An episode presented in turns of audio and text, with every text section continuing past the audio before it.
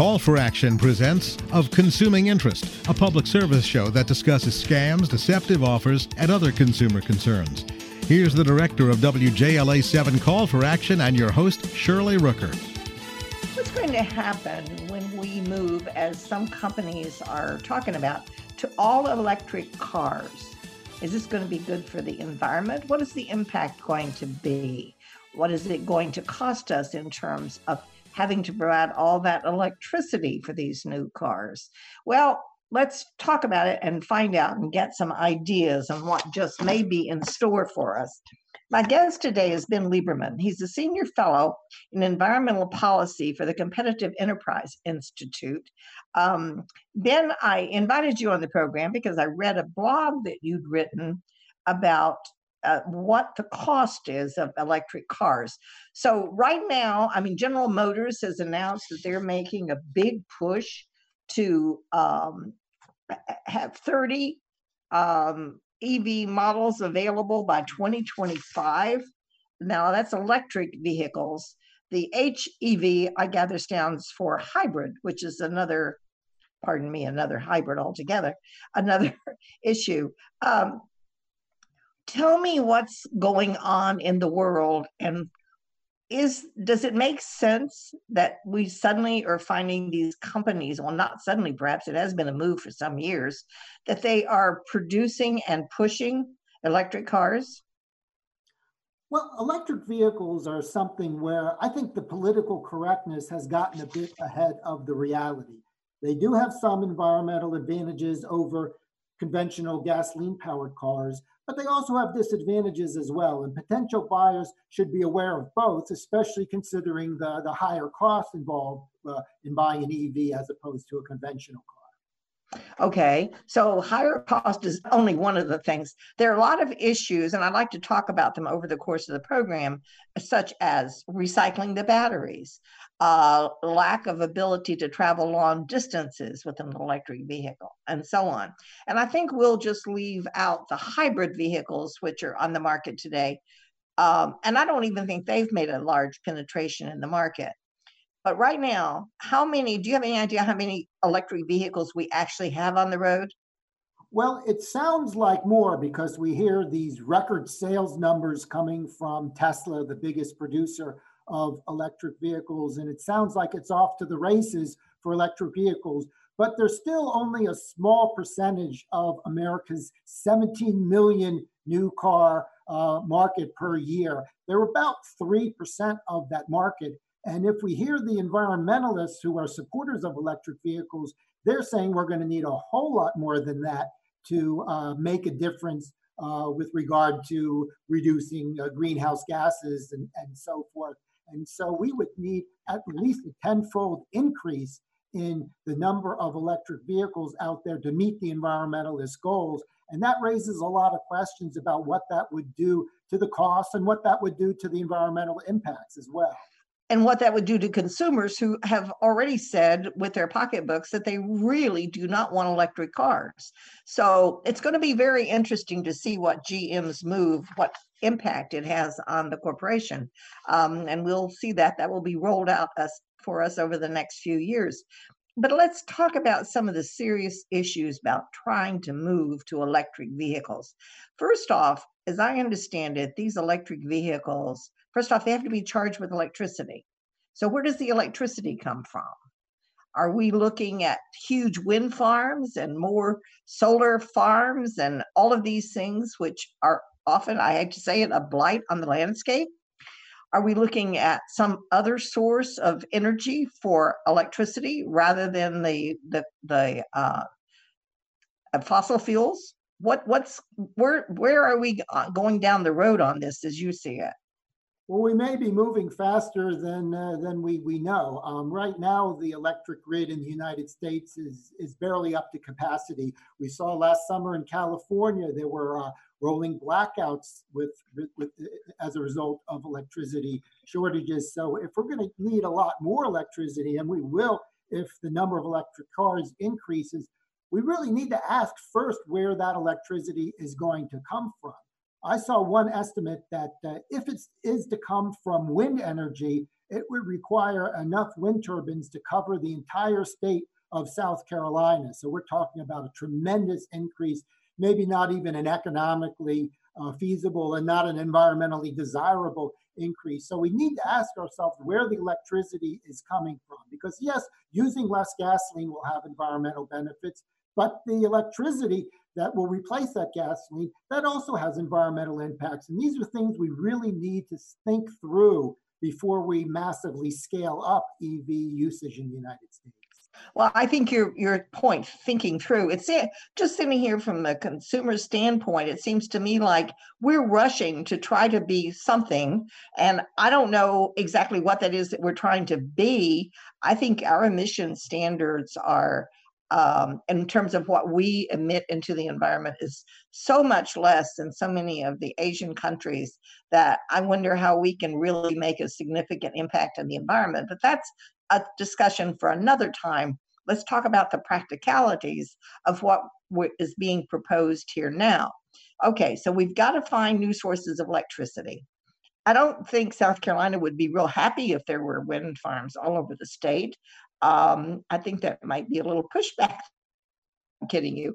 Um, but other than that, what about atomic energy? Is that a no no? Is that something that we would not use to produce electricity? Well, one would hope that the uh, global warming activists, the climate activists who tell us that, that climate change is a dire crisis, would be a little more flexible when it came to something like nuclear power, which doesn't have uh, emissions or very, very few emissions, but they're not. The, the, same environmental groups that say we need to take drastic measures to, uh, to reduce our, uh, our, our emissions they have not budged when it has come to uh, supporting more nuclear power. So the options are limited. Solar energy, wind energy have a number of disadvantages. They're not 24 7 sources of power. That that means their their their use is their usefulness is, is, is much more limited. We really ought to put nuclear power on the table, but that's not happening right now. And and, and it looks like it's there's such a push against it that it may not happen. But anyway looking down the road that seems to be a clean source of energy uh, for electricity to power these electric cars which we're going to have to find somewhere and i don't think most of us want a wind farm or a solar farm in our backyard um, and the environmental impact of both of these the solar particularly where do you store the the the, uh, the panels when their life is gone you know, and as you pointed out, California had a terrible time this past summer with the rolling blackouts. So, anyway, let's just um, take a brief pause here to let our listeners know they're tuned into Of Consuming Interest. I'm Shirley Rooker. I'm talking today with Ben Lieberman, who's a senior fellow in environmental policy at the Competitive Enterprise Institute. And we're talking about some of the ramifications about what happens if we move to all electric vehicles, which is not happening right now, but there are a number of organizations and companies pushing for all electric vehicles. And there are some serious concerns about the source of electricity that we were just discussing. How do you find enough electrical power? But beyond that, there's also the concern about what do you do with the batteries that come out of these electric cars because they're using some uh, materials like lithium and cobalt. I mean, to me, those products are kind of dangerous, aren't they? And don't you have to worry about how to get rid of them if the batteries are gone? Well, there are a number of environmental concerns with battery disposal. Electric vehicle batteries only last around eight years, so not quite as long as the, as the vehicle, and then they have to be uh, discarded and new ones uh, uh, uh put in place. Uh, these batteries contain dangerous chemicals, so they can't be sent to a conventional landfill. Recycling is also problematic. It's not as easy to recycle an electric vehicle battery as it is a conventional lead acid battery in a gasoline powered car. And doing so uh, is, is, a process that itself causes pollution. And I should also add, there are also safety issues. Since a discarded battery, an electric vehicle battery can still hold a potentially deadly charge and is also a, a fire hazard. And if we're going to be seeing millions of electric vehicles uh, being built and sold every year, then we're going to have to find a way to deal with millions of spent EV batteries that many years later. So uh, this is something that uh, really hasn't been thought through and needs to be thought through. But is there a move to see to, to thinking about it and really discussing it in a rational, saying that we don't have to uh, that we have to seriously consider options for doing this. Do you see any movement towards serious discussions of how we're going to handle these problems? Unfortunately, no. There are many proponents of electric vehicles who see things in very black and white, simplistic terms that electric vehicles are all good and gasoline powered cars are all bad. And they don't want to admit that there are some issues with electric vehicles, issues with the materials that need to be mined in order to make the, uh, the, the, the, vehicle in the first, first place, issues as we talked about with the, the, the question of where the electricity is going to come from, and then questions with what to do with all of these discarded electric vehicle batteries. It's, it's not nearly as black and white as some people like to, to make it sound, but we really aren't having a, a, a really rational discussion about what it means if we are to move in a large way to uh, more electric vehicles. So we're rushing to put something into place that we're not really considering the long-term ramifications. Well, one of the things that interests me is so many of these products are, are coming from China, the Congo, um, countries that don't necessarily have very high environment well let's just say they don't they don't have high environmental standards. So the mining operation for these products should be of concern to environmentalists who are going to be pushing us to buy these products from these countries. Because i assume that all the supply of these products have to come from outside the united states. Would that be true? Uh, well, we could be mining more of these materials in the United States, but ironically, some of the same folks who are very much in favor of electric vehicles are not in favor of more mining, which would be necessary to provide all the materials to make electric vehicle batteries. Cobalt, lithium, rare earths, a lot more copper than we're now using, uh, a whole long list of, uh, of, materials are needed to make electric vehicle batteries. And one more thing that I think we're not being realistic about is where all of this is going to come from. And as you mentioned, China has uh, almost cornered the market for some of these materials. Others come from places like Congo, where there are environmental concerns as well as human rights concerns, child labor concerns. And so there's a lot of things that are um, environmentally problematic about electric vehicles, but they're happening halfway around the world and they're easy to ignore, but they shouldn't be.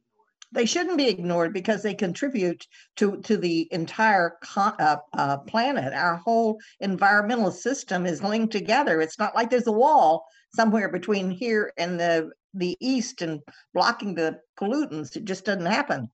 Um, and I think the other thing that concerns me about it is if you're developing uh, these vehicles and you don't have a natural source, you don't allow the source to come from your own country, then you're going to be held hostage by another country, maybe China, in terms of providing the resources that the consumers are going to need for their cars. So, do we really want to be in that situation? That's kind of a rhetorical question. I don't think we do but it, it's not something that seems to be, as you say, being discussed in serious terms. I think um, the other thing that concerns me is this push, and consumers don't want it. Am I right? Well, I'm very much in favor of electric vehicles as an option for those consumers who want it. I think it's it's a good thing. I know that Call Action has always been in favor of consumer choice. And it's a good thing that we now have that choice between a gasoline powered vehicle an electric vehicle. We didn't have that choice 30 years ago. If you were buying a new car, you were, you, you were only limited to gasoline powered cars. But it should be a choice for those who want it, not for those who don't. That's why I'm, I'm particularly uh, troubled by suggestions that we, we, we may need to, to mandate electric vehicles or zero emissions vehicles. Well, my friends who have electric vehicles, and I do have friends who have electric, all electric vehicles, but they also generally in the family have a gas driven vehicle which which seems to me if you're taking a long trip that's going to be the more practical of the two because the issue of the amount of driving that you can do on one charge of a battery is is limiting people's distance. Is that is my understanding of that correct? Yeah, you can take the, the, the, the fastest, sportiest electric vehicle and I can beat them to New York City in my Honda Accord because I won't have to stop for uh, for uh, refueling that could take hours. So uh, uh th- th- that's very true. It really has to be a second car in, in a family. You need the other car that can uh, carry the kids around or that can go on long trips. And so, you know, the economics become very difficult for most people because these electric vehicles are pricey. And if you have to spend that much on a second car, you know, there's not a whole lot of people who have uh, uh, that kind of money. So I think we do need to be careful about about anything that would force uh, more expensive choices on those who, who are struggling as it is. Yes, yes, and certainly a lot of people are struggling right now. Uh, let's just take a brief pause here uh, to let our listeners know that they're tuned into Of Consuming Interest. I'm Shirley Rooker, my guest is Ben Lieberman. He's a senior fellow in environmental policy at the Competitive Enterprise Institute. And we're talking about cars, electric cars specifically, um, and interesting developments going on in the country. Um, one of the things that, that I think that, that's so fascinating to me is that we want to move, and I guess we want to think of ourselves as the good guys and gals in terms of the contributions to the environment and and to make a difference in the world. But your point, I think, Ben, is very interesting. One is that the planning for the steps beyond uh, just mandating uh, uh, electric vehicles. What kind of planning is going to go into this? Do you see anything on the horizon addressing the issues that we've been discussing? I really don't see nearly enough from the individuals and organizations where it should come from. Uh, whether you're a politician or an activist, if you're talking about a lot more electric vehicles, maybe even mandating them, then you ought to be seriously discussing uh, all that needs to to occur for that to be feasible the the electricity that needs to be produced the the materials that need to go into making the cars what to do with uh, junked uh, uh, uh, electric vehicle batteries when their useful life is over. We need a lot more discussion and we should be having discussion from those who are in favor of, of more electric vehicles but we're not at least not so far and do we see in any other countries, European countries, are they making moves to discuss the issues that you've just raised uh, rather than just taking a rather blind, let's get electric vehicles uh, philosophy? I think they're beginning to do as, as we are in the United States, waking up to the reality that uh, it's not nearly as easy as as some have suggested, and, and that there are environmental advantages as well as environmental disadvantages, as well as economic advantages and disadvantages to electric vehicles versus uh, gasoline powered cars. I think they're waking up to same, some of the same realities that we're just beginning to uh, wake up to. I guess I, I have some curiosity as to why I get I, I, I cannot re- totally understand the how many people are against nuclear energy. Isn't France, for example, run on nuclear energy? Isn't that their primary source of energy? France gets uh, most of its electricity from nuclear power. Other nations, uh, uh, Japan, uh, uh, until they had a nuclear disaster um, several years ago, they, they, they got a lot from, from nuclear energy. Um, it's something that just uh, is, is not in the cards right now getting approvals in the United States for new nuclear plants. It's, it's just not something that that uh, that that is happening, and uh, we'd have to have a real change in our our perspective on on nuclear before it would. But uh, as we've mentioned, if we're going to have a lot more electric vehicles, we're going to need a lot more electricity. It's going to have to come from somewhere. Going to have to find it. Yeah. Yeah, and and I um is there any are there other sources? I mean, we've talked about wind and solar. What are the other, are there other sources that would be acceptable to the environmental movement? Well, I think what should be acceptable to the environmental movement is natural gas, which is much cleaner burning than coal, and it's something that America uh, possesses in, in, great abundance. But um, um, most of the environmental activist community have said that natural gas isn't green enough either. We're going to oppose that as well. So I think natural gas is um, is something that the United States could rely on a lot more. But there has to be the the the the the, uh, the approvals in in place, and I don't know if that's going to be forthcoming. Well, how much how much natural gas are we using now? Um, I, I thought we'd increase production of natural gas. Is that true? And is it a significant part of our electric production now? Yeah, it is a significant part of our electric production. It has grown in recent years, but uh, we're coming up against some limitations, especially infrastructure limitations, the pipelines to get natural gas from where it's produced to where it's needed. There needs to be a lot more of that, but getting approval for natural gas pipelines has become very, very difficult. And so there are parts of the country, such as New England, that uh, that are, are, are, going to be suffering shortages of, uh, of, of, natural gas and won't be able to expand their electric uh, generation with natural gas, even though that would be a very economical option. Well, it seems to me that uh, they should be very concerned about it because it gets rather cold in the in the north, and um, the wintertime couldn't be easy if you don't have adequate electricity to keep your heating going. Um, is that not part of the consideration? I mean, it's, it's just kind of, I, I guess I, I want us to look at options and the the pros and cons and the viability of using it um, and the long term impact. So the discussion needs to start. Where does it start then? Doing things like we're doing. I know that your organization has done a bit of good bit of writing and information on it. Um, and people can and see that by going to cei.org.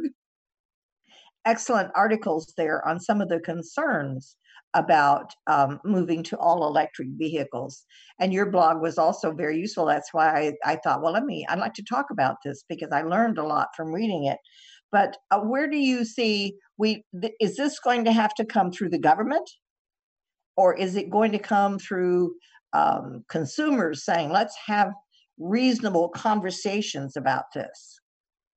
Well, if the government is going to move towards uh, tax incentives favoring electric vehicles and possibly even mandates favoring electric vehicles or measures that raise the cost of, of gasoline, so make electric vehicles uh, more economical by comparison. If the federal government is going to do these things, they also should be doing it in tandem with a realistic approach towards ensuring that there's going to be enough electricity to, uh, to, to, to, serve all these vehicles. So I think it, it's got to come from the federal government if the federal government is going to start dictating uh, or, or, tilting the playing field uh, towards electric vehicles.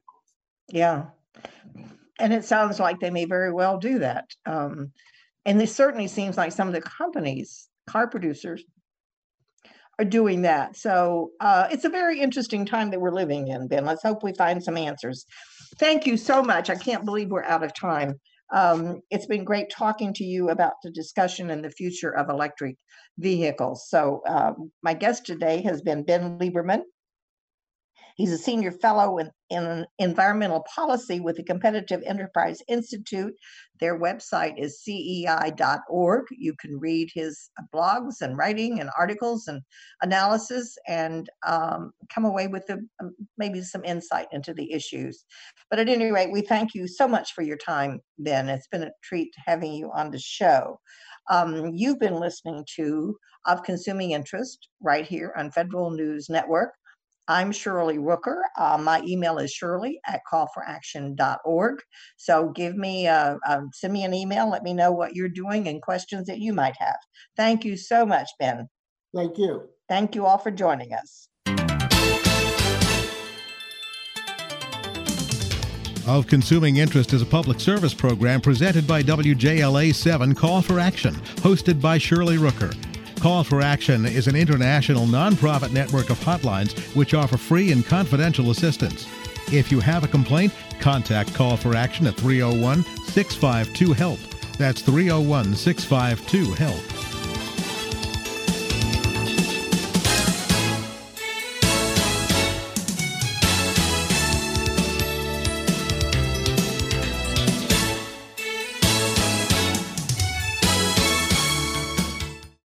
Your best every day, you need proven quality sleep every night. Science proves your best sleep is vital to your mental, emotional, and physical health. And that's where the sleep number bed comes in. And let me tell you, ever since I've had it, my sleep IQ score is just going higher and higher. And did you know 8 out of 10 couples say that one of them sleeps too hot or too cold? Science tells us regulating your sleep temperature leads to higher quality sleep. For many couples, temperature struggles are a real challenge. So here are some tips to help you both sleep just right. Look for beds designed with temperature benefits such as the new Sleep Number Climate 360 smart bed that actively warms and cools each side so you both sleep blissfully comfortable. And now save 40% on the Sleep Number 360 Special Edition smart bed. Plus, special financing for a limited time. Only at Sleep Number stores or sleepnumber.com slash podcast one. Sleep Number, the official sleep and wellness partner of the National Football League. Subject to credit approval, minimum monthly payments required. See sleepnumber.com for details.